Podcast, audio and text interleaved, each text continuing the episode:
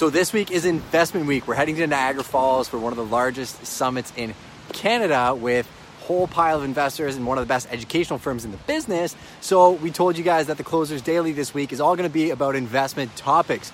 First one, I'm going to scare you. It's actually a statistic released by Revenue Canada saying there was $43.7 million in penalties issued relating to real estate transactions.